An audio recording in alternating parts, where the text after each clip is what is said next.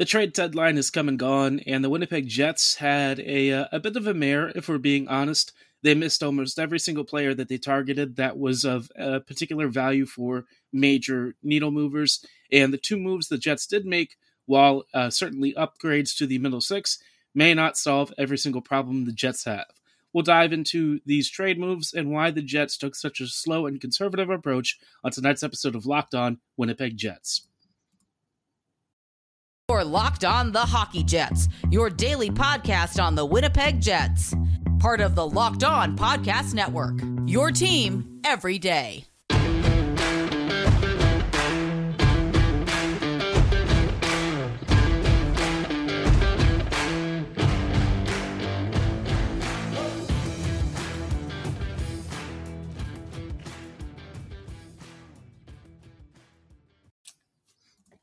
Hello, friends, and welcome back to this episode of Locked On Winnipeg Jets, part of the Locked On Podcast Network, your team every day.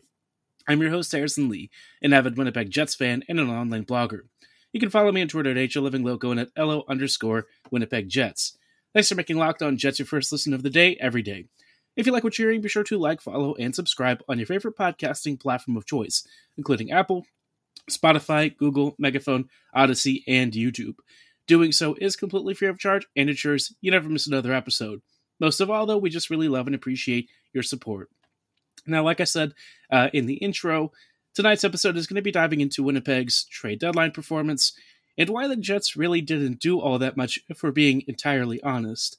Uh, so, what moves did the Jets make? Well, they brought in, um, you know, they brought in Nino Niederreiter for a second rounder from next year's draft, and the second move was Vladislav Namestnikov for a fourth rounder in, I don't know, 2025 or 2026, a couple of drafts away. Basically, a, a non pick, I guess. Nothing that the Jets are going to be particularly concerned about here in a few years. And when you look at the scope of Winnipeg's moves, the Jets basically fortified, you know, the middle six and bottom six spots, uh, especially out wide. But did they really do anything else? The answer is no the Jets, in in so many words, for me, really just underwhelmed at this trade deadline. I feel like Winnipeg, uh, you know, failed to invest in the players, failed in, to invest in the progress of this team, and instead took half measures to, you know, fortify some positions of need, but not at a level to where the Jets were really willing to spend draft capital in order to improve the team. Uh, and I, I think the biggest problem for me here is it sends a really bad message to the team and the fan base. That message is that, quite frankly, the front office does not believe in the performance and quality of this team. Which, for me, look, I get it. The Jets, if we're being honest, overall this year, they're a team that's probably above average with amazing goaltending, and, you know, maybe that's gotten them a little further than it should have. But by the same token, the West is a very weak conference. And for the Jets, this is actually great because if you have easier opponents in the postseason and you've got a goalie who we know can certainly be playing at a Vezina level plus a top six that's pretty potent, for me, it's a mistake to not pursue, um, you know, upgrades to your team that can really meaningfully move the needle, especially when a lot of the prices this year weren't exactly crazy. I get that Timo Meier would have been essentially a rental, but look, the Jets have a two year window uh, starting, well, really with the season and Winnipeg is basically throwing the white flag on the first of those two years. For the Jets to have over three million in cap space at the end of this trade deadline, it sends a very worrying signal that Winnipeg is simply not interested in pursuing, for me, a, a commitment to winning. They feel that this team is not good enough and that no matter what they do, it really won't move the needle enough to push the Jets in a better direction. And to a point, I, I would understand if they knew that maybe the whole core was coming back in a couple of years, that a number of players, especially uh, Hellebuyck, were, were committed. But if you ask me, right, if I was a free agent in Hellebuyck's shoes and I'm looking at all these teams that need elite goaltending, why would I want to resign with the Jets? I mean, Winnipeg's front office is basically not doing enough on a consistent basis to really, you know, reward the players, um, to show that there's a commitment to building something really well established and, and very strong and sturdy. And so I look at this team and I look at these moves. And if I'm a free agent, I'm just saying, no, I'm not signing with Winnipeg. uh, I love this team and I love the Jets, but I think Winnipeg has this idea that they have trouble attracting talent. And I think if they were to really look inwardly at at this whole problem and why this happens, the city being in maybe the you know not the most ideal location and you know lacking certain amenities and things and draws for younger players, that part will always be true. And I think you know it'd be a, a little bit disingenuous to say it's not a factor. But the other part of the problem is the Jets aren't a winning organization. They haven't been for the last five or six years. If you want to attract talent, you have to show that you want to win. And I feel like the Jets just haven't demonstrated that enough on a win, you know, like on a consistent winning basis.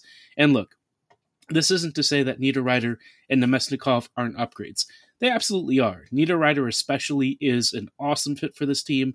I think, uh, you know, from a completely objective, very, I guess, isolated context, he is fantastic for a second rounder. I think that's a home run, you know, like um, trade. I think the draft capital that the Jets gave up was very minor, but you know, by the same token, the Jets just really didn't upgrade enough areas to uh, push this team forward. You know, Pierre Luc Dubois has been out recently. Perfetti is out for you know another seven or so weeks, and when you look at where Namestnikov and Niederreiter have to slot in, immediately it's almost like top six duty because this team just frankly is running out of warm bodies in a lot of those you know critical and key positions. So while they you know could definitely be seen as major upgrades, uh, Niederreiter especially, the Jets needed like two to three, maybe four total trades this whole deadline uh, of really high impact players to be playoff competitive. And now the team is teetering, you know, on the edge of actually missing the playoffs entirely, especially with the Flames kind of breathing down their necks a little bit. Thankfully, that, you know, is, is at least delayed another day while the Jets uh, got some help from the out of town scoreboard. But, you know, Winnipeg for me, I don't know. This trade deadline, if I have to give them a rating, it's probably like a D plus. I think they didn't pay much, but they also did not get enough in return to really turn this team from uh, zero to hero. Now, in a little bit, I'll talk about what concerns me about this particular approach, especially for the next couple of seasons, and why the Jets really blew an opportunity here to make a push and, and show a commitment to winning, especially for, you know, uh, a contract situation with the Jets that's not exactly ideal. But before we go any further, I do want to shout out our friends and partners at Built. Those of you who have heard me talk about Built Bars before know that I'm personally a huge fan. They're the only protein bar that's more like a candy bar with a 100% real chocolate exterior and a soft, chewy interior. They come in fabulous flavors like churro, peanut butter brownie, coconut almond, and many others. Personal recommendation is raspberry dark chocolate.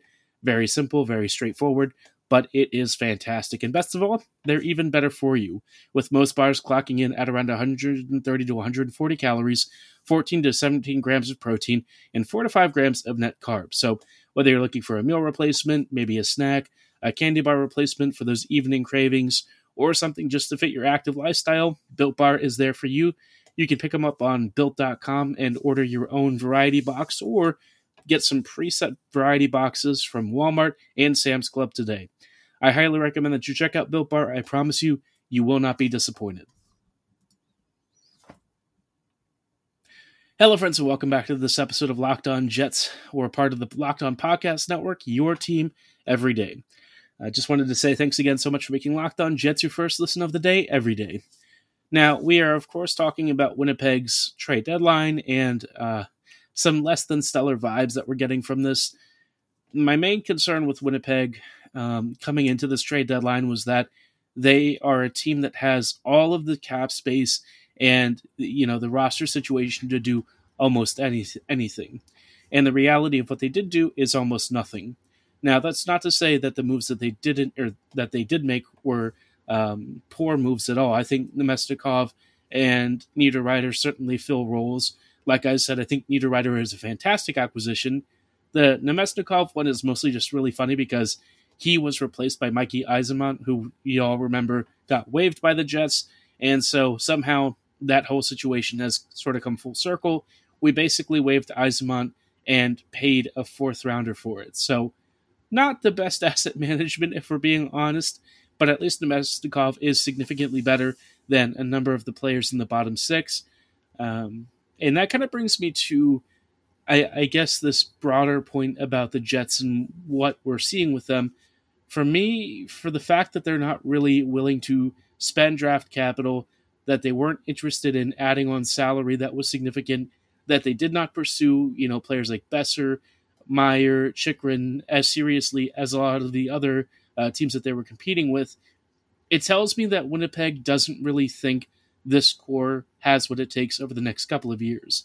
And if that's the case, we might see some sell-offs very, you know, soon here in the upcoming summer. I wonder if the Jets are preparing to sort of blow this team up and kind of start over, which for me is uh, a little bit alarming.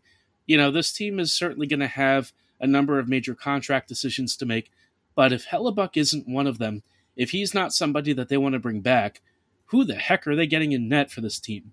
Hellebuyck has been, you know, the anchor, the rock, the foundation of everything the Jets have done for the past six, seven years. And if he walks away, if he leaves this team, I just don't really see how the Jets are going to pull this off. You know, Domenic uh, DiVincentiis is certainly looking like a really good prospect.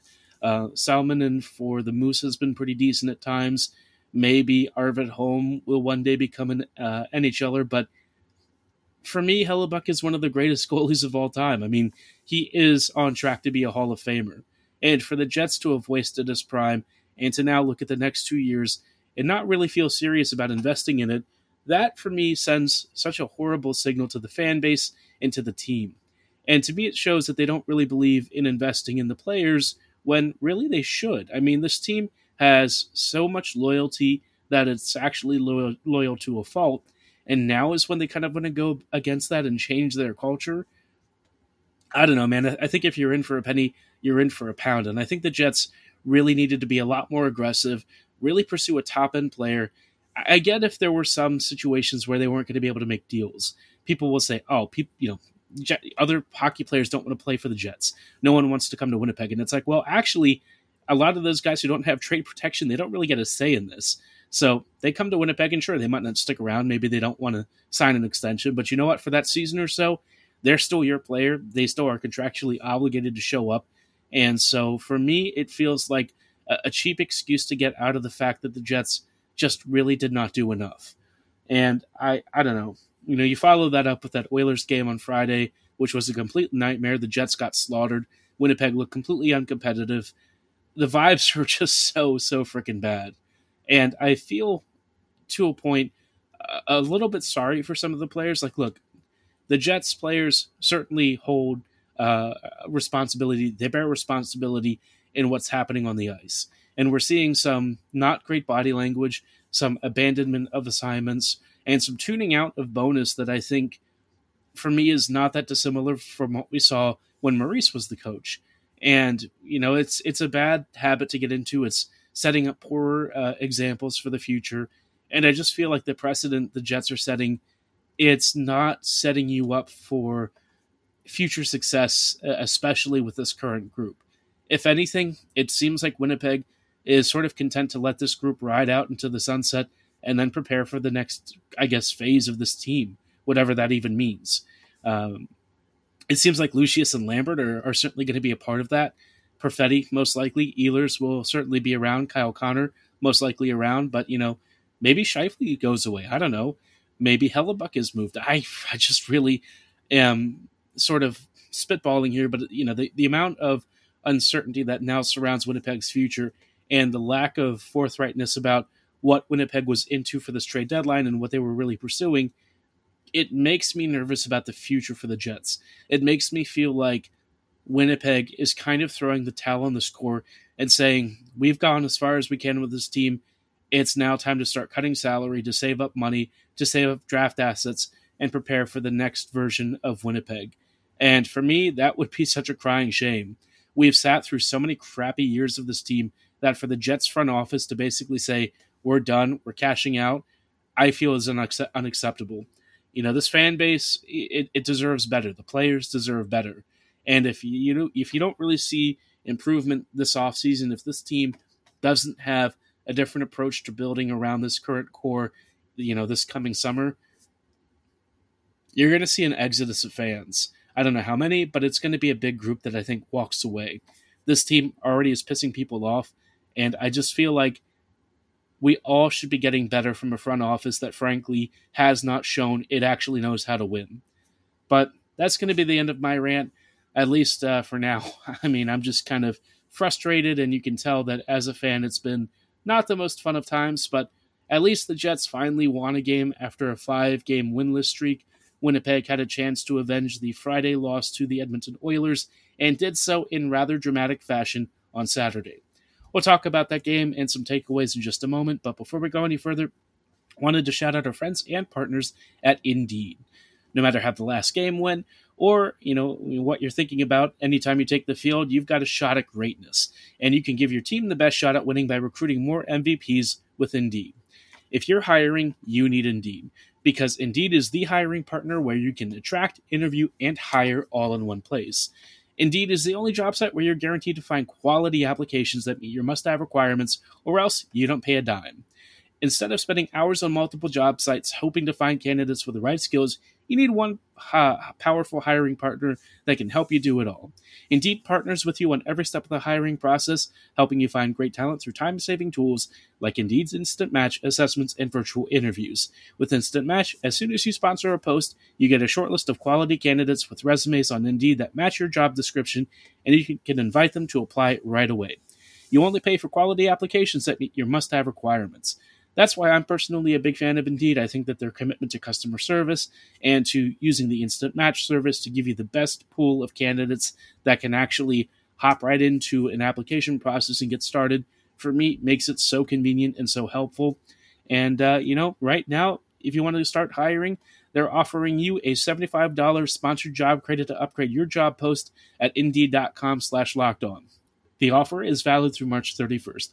Again, go to Indeed.com slash locked on right now to claim your $75 credit before March 31st. Indeed.com slash locked on. Terms and conditions apply. Need to hire? You need Indeed.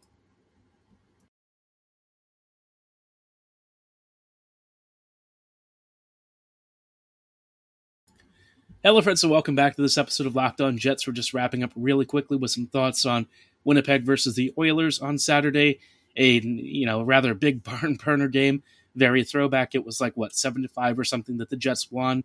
We saw things like goals from uh, Mark Scheifele, who deflected one. I think we had a Morrissey goal. We had a Nieder Niederreiter goal. I'm pretty sure, unless they still haven't credited it to him yet. Uh, we also had a Morgan Barron breakaway. All sorts of craziness. I think one of the takeaways I'm starting to have though is that Hellebuyck right now is in a bit of a rough stretch. Uh, he's not really saving as much as we're usually expecting from him, and that's to say that his usual standard is basically being an unbeatable wall. More recently, Hellebuyck has been a little bit more mortal for once, which it's really hard to be upset about him. You know, I, I think we all know that he carries this team time and time again, so I think he's allowed to have some bad stretches, but at a time in which the Jets have really struggled to score, and put things behind uh, opposing goalies on a consistent basis, it's just really ill timed. I expect him to rebound and go back to Vezina form here pretty soon, but uh, in the meantime, the Jets are really going to have to buckle down and squeeze out offense from somewhere because if Hellebuyck isn't going to be able to cover all of your defensive errors, then, well, you best well figure out how to score real quick. And I guess that's where Nino Niederreiter is going to be really helpful. I've liked him so far. I think he's been a really dangerous presence whenever he's uh, shifted with Ehlers or Scheifele. He constantly attacks the slot. I like his work around the faceoff circles. He's also notched a number of assists since joining, so it seems like he's very much happy to participate in build up and just be that facilitator that the Jets frankly needed. Namestnikov in his first game I thought was fine. I think he made a couple of big blocks. He looked like a solid bottom six guy. Uh, a couple of dangerous chances in close. Nothing too jaw dropping from him which you sort of expect because, again, Namestnikov at this stage of his career, he's probably more like uh, a third or a fourth line defensive player, not so much somebody that's really going to be supplying a lot of offense. I will say, though, that I was really happy to see Barron finally score. He's been, I think, very effective recently, but just for whatever reason, hasn't really been able to bust open that dam of scoring.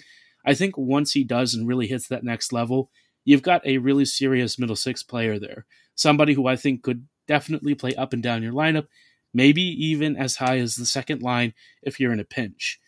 One other thing I would be interested in seeing is uh, David Gustafsson on the second line. I know that we saw Stenlund there this evening. Didn't exactly work all that well, if we're being honest. I think Stenlund's last performance was probably more of an outlier rather than uh, what we're usually used to seeing with him. You know, two goals in one game. He had that one outing. Um, probably not something that you want to grow accustomed to with his style of play, which is more on the defensive side. But otherwise, you know, Winnipeg pretty much did what you expect. Uh, they were trading lots of high danger chances. While they had the run of play at 5v5, Winnipeg was defensively a little bit suspect. And like I said, Hellebuyck was finally looking a little more mortal. Uh, but the Jets finally got a win. Really important for the team. Scheifele basically tackled Morrissey at one point. So that tells you how really uh, how how important and how much stress this team is under right now.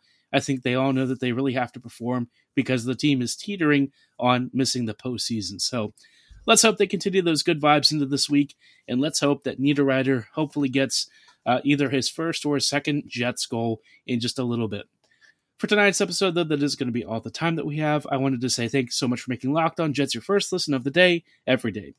Now make your second listen game to game NHL.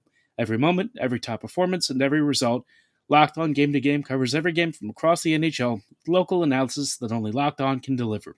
Follow Game to Game on Locked On NHL, available on Audacy, YouTube, and wherever you get your favorite podcasts. Thanks for listening. Have a great night, and go Jets go.